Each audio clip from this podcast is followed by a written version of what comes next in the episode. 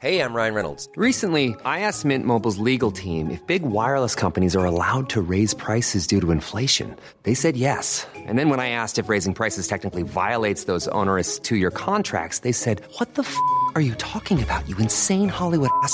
So to recap, we're cutting the price of Mint Unlimited from $30 a month to just $15 a month. Give it a try at mintmobile.com slash switch. $45 up front for three months plus taxes and fees. Promo for new customers for limited time. Unlimited more than 40 gigabytes per month. Slows. Full terms at mintmobile.com.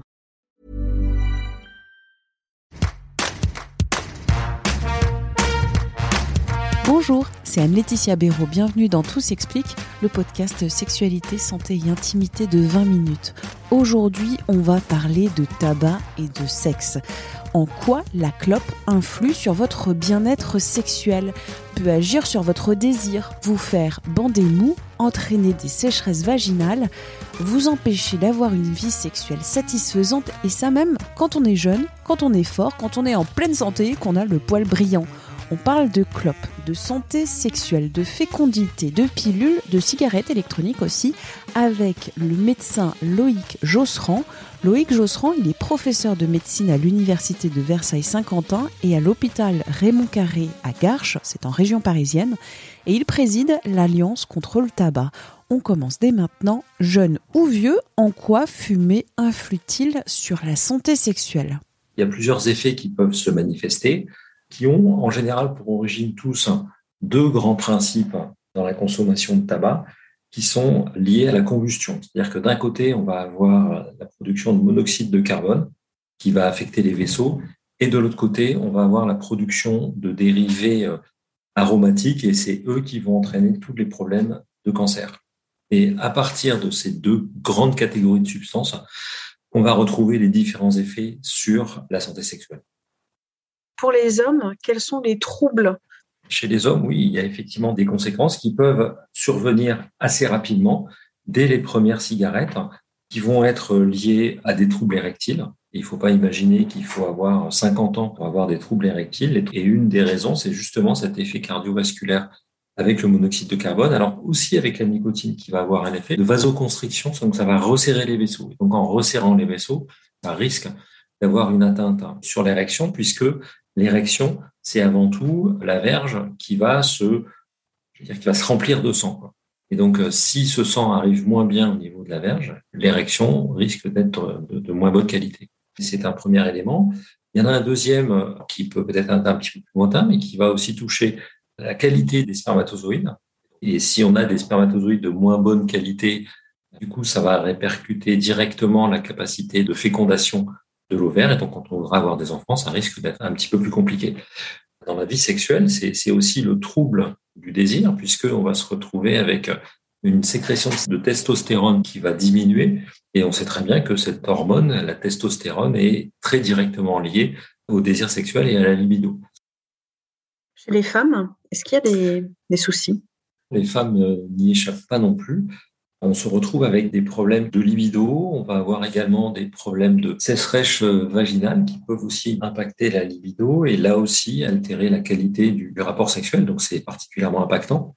La fertilité, euh, et là aussi on se retrouve avec des problèmes, hein, puisque aussi bien les fumeurs que les fumeuses, le taux d'infertilité est quasiment deux fois plus élevé chez les fumeurs que chez les non-fumeurs.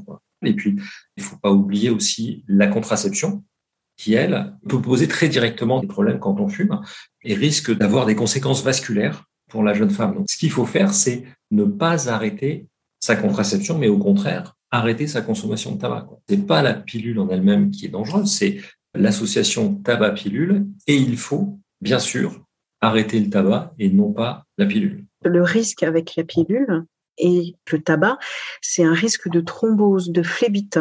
Tout à fait. Dans le sang de phlébite, bien sûr, quand on parle des membres inférieurs, mais cette notion de phlébite, quand elle est au poumon, ça pose d'autres problèmes. Et quand elle se passe au niveau cérébral, au niveau du cœur, ça fait ce qu'on appelle des AVC ou des infarctus. Et ça, malheureusement, ce sont des choses qu'on voit chez des jeunes femmes. Et quand je dis jeunes femmes, je parle de femmes d'une trentaine d'années, voire moins. Donc, il ne faut pas imaginer que ce sont des problèmes qui surviennent quand on a fumé euh, pendant 20 ou 30 ans et quand on a 50 ans. Non, c'est des problèmes qui peuvent survenir chez des femmes jeunes, voire très jeunes. Je ne vais pas vous dire que c'est d'une fréquence euh, extraordinaire, non, mais ça n'est pas exceptionnel.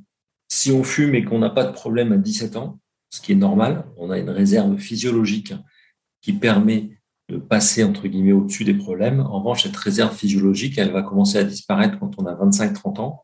Et à 50 ans, on l'a beaucoup moins, voire plus. Et là, on rentre dans les problèmes.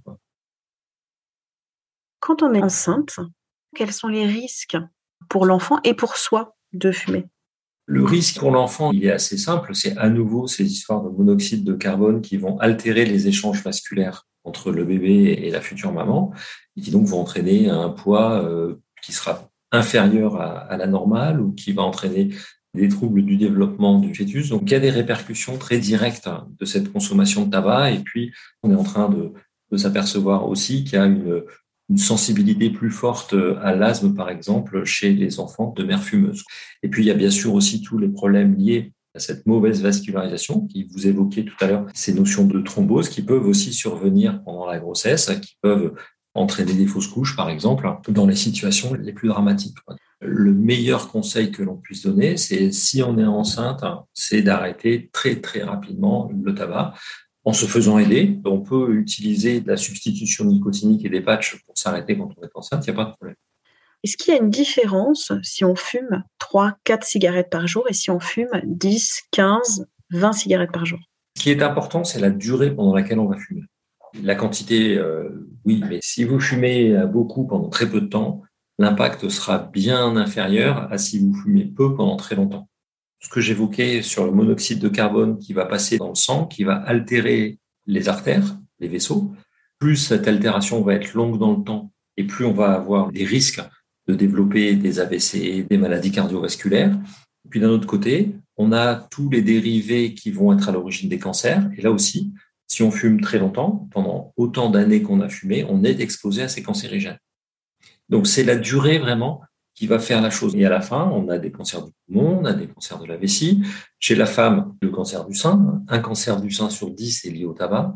Un cancer sur 10 du col de l'utérus est en lien avec le tabac.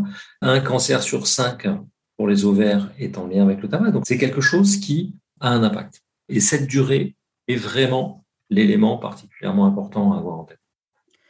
C'est rapide ou non de retrouver une santé sexuelle euh, satisfaisante? Il y a des choses qui reviennent très vite. Une des premières choses qui va revenir, et très rapidement, c'est l'odeur, l'odorat. Les odeurs ont leur importance dans le désir sexuel. Donc, faut pas les oublier. Et donc, la capacité à pouvoir à nouveau les sentir est extrêmement important. Tout ce qui va être euh, oxygénation cardiovasculaire, oxygénation du sang, elle, on va la retrouver en quelques jours également à un niveau tout à fait normal. Donc là aussi, c'est une capacité à mieux respirer et être un peu plus endurant dans l'effort.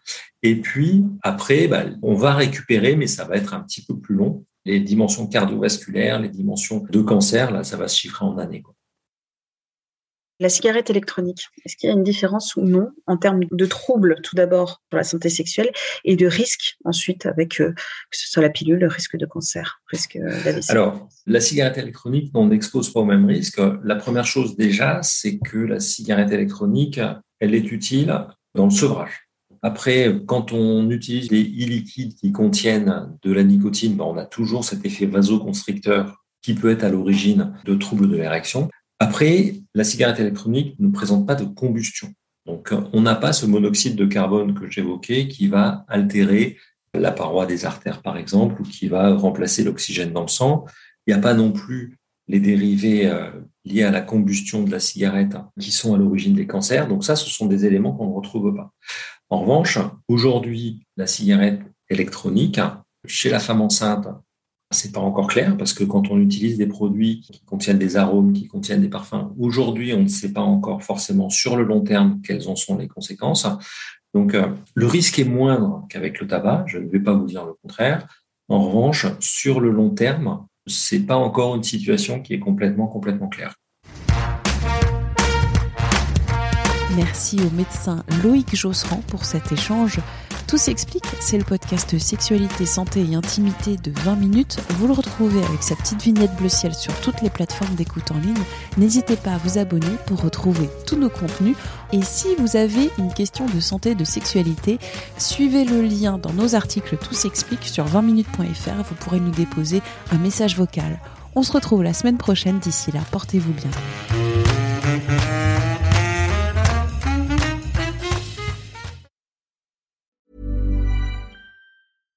Deserves the best, and there's no better place to shop for Mother's Day than Whole Foods Market. They're your destination for unbeatable savings, from premium gifts to show-stopping flowers and irresistible desserts. Start by saving 33% with Prime on all body care and candles. Then get a 15-stem bunch of tulips for just $9.99 each with Prime. Round out Mom's menu with festive rosé, irresistible berry chantilly cake, and more special treats. Come celebrate Mother's Day at Whole Foods Market.